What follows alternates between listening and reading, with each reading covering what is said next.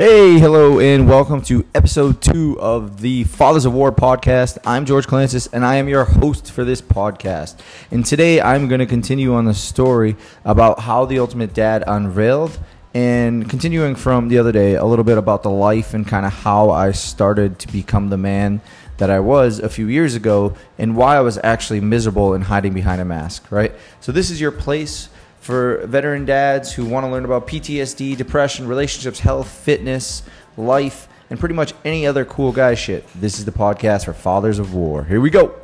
So I guess it started when I was a kid, all right? Just like most men, a lot of men, the nation is living with fatherless nations, like role models that these kids and dads need, right? My dad was never around because he was always working. My definition of a man in my head was someone who constantly works hard for his family, stoic, hardened, and brutally honest. You know, this was my childhood experience. The Marine Corps actually was my first real exposure to boys who were exactly like me, who grew up without possible healthy role model in their lives. You see, while men who join the Marines inherently want to be part of something bigger, the definition of what a man should be blindfolded by the hardened structure of the military. At a young age, just like most men who join the military, I got a taste for pushing my body to complete exhaustion. Boot camp forced me to discover who I was as a young man. It was here where I started to develop a hardened character, perfectionism, and always strive for the top. While this is a great thing for the military, it does not bode well for life after service. You see, as you know, life in the service is completely insane, right? You have no clue what you're going to get into. From the moment you step on the yellow footprints, from the moment you depart for any service, it's like a twisted tornado. Everything comes at you, they break you down, they build you up. And showing emotions is something we're not taught to be taught to do in the military. We're taught to be hardened. We're taught to be structured. We're taught to do what we do and don't ask questions. See, eventually at some point in my life, I realized that life outside the Marine Corps actually was a lot more difficult than inside, especially when I separated in 2011. When I got out, I was scared alone. I changed careers. I got married. We got divorced. Fatherhood, I was scared alone, and I'm not really sure what to do. So I didn't want to let down my mask. I didn't want to show people that I was hurting. I didn't want to show people that I was scared, because the Marines teach us to be the best of the best. You know that feeling. It doesn't really matter what service you're in. You're striving for that perfection of trying to do the next big thing, looking for that next big mission. All right, but why? Well, the Marine Corps does produce top-notch leaders and amazing men all over the world, and they teach us to adapt and overcome. But for some reason, the transition outside of service requires a great deal of self-reflection, and it's a process that includes pain, frustration, broken hearts, and a journey that never ends. You see, they don't really teach us about life outside the military, no matter what branch you're in.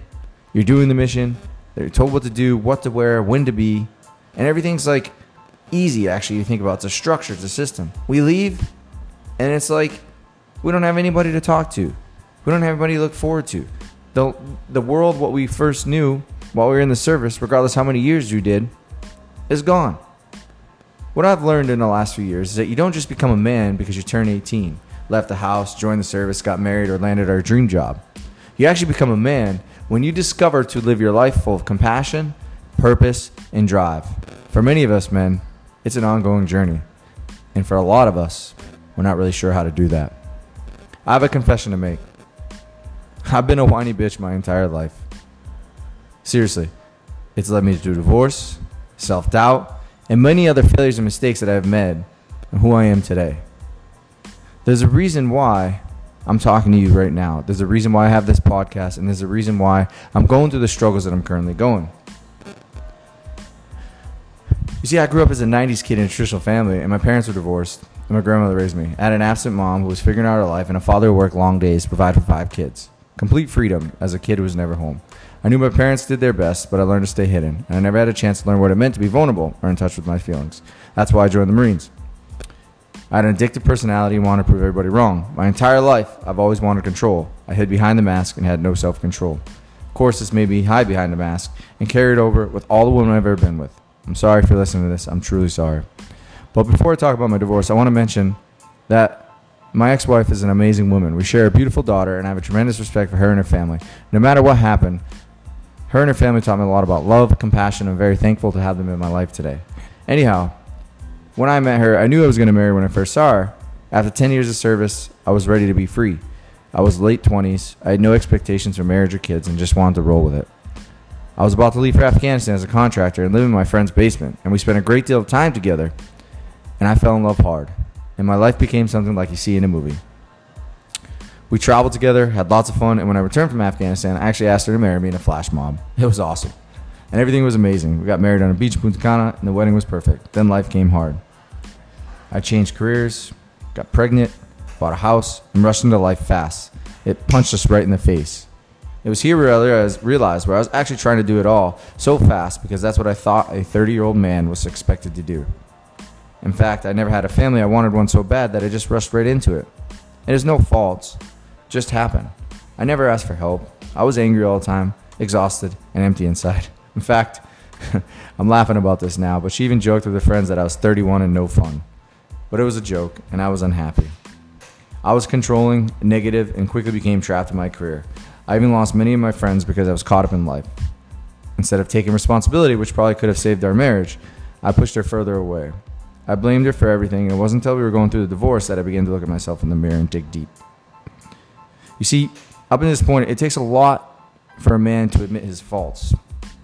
Now, we both have faults, as it takes two to tango and two to develop a relationship and two to break up a relationship, but I'm taking, in order to move forward into coach dads and to coach veterans and to overcome obstacles, I want to admit my faults. And it's very, very important because when you face the truth as a man, you can pretty much do whatever the fuck you want. So I started coaching business for military dads. I'm writing a book, and I started to examine my negative beliefs. I started this podcast, I saw a therapist, and discovered how to be in tune with my feelings. In fact, this is hard to say, but I've cried every day for the last 45 days. I found joy in meditation, different movements, martial arts, float tanks, and I started to live my life with a little bit of compassion and vulnerability. I started smiling again. I started caring about when I woke up. I learned how to forgive and embrace life. All this allowed me to become the man I am today, a better father. More importantly, I feel like myself again. Well, this may sound strange to you. The divorce gave me freedom. All she ever wanted to do was be with the man that she fell for. Instead, I became a lost little boy. These podcasts are a collection of health, nutrition, and mindset strategies that helped me become who I am today, and hopefully it can help you. Think of it as a blueprint to becoming the man you've always wanted to be and the permission to take off your mask. The taxing tools stem from the lessons of Marine and hundreds of personal training sessions, my divorce and fatherhood, and off of many mistakes I've made, I'm going to present to you. Not to mention, I'm also going to have guests on the upcoming podcast soon. I want to let you know that I still have my own demons, and my life is far from perfect, but being a man is about embracing the journey and taking off the mask. Once you realize that life is meant to be filled with purpose, you're going to live a far more fulfilled life. Thanks again for listening. And again, if you guys have any questions, make sure you drop a comment. You can send me an email at george@sergeantkfitness.com. You can check out our Facebook group, Fathers of War. And then you can hit me up on Instagram at the George Clances. And I'd be happy to, interact, and I'd be happy to take questions so we can get you on the podcast. Thanks again for listening.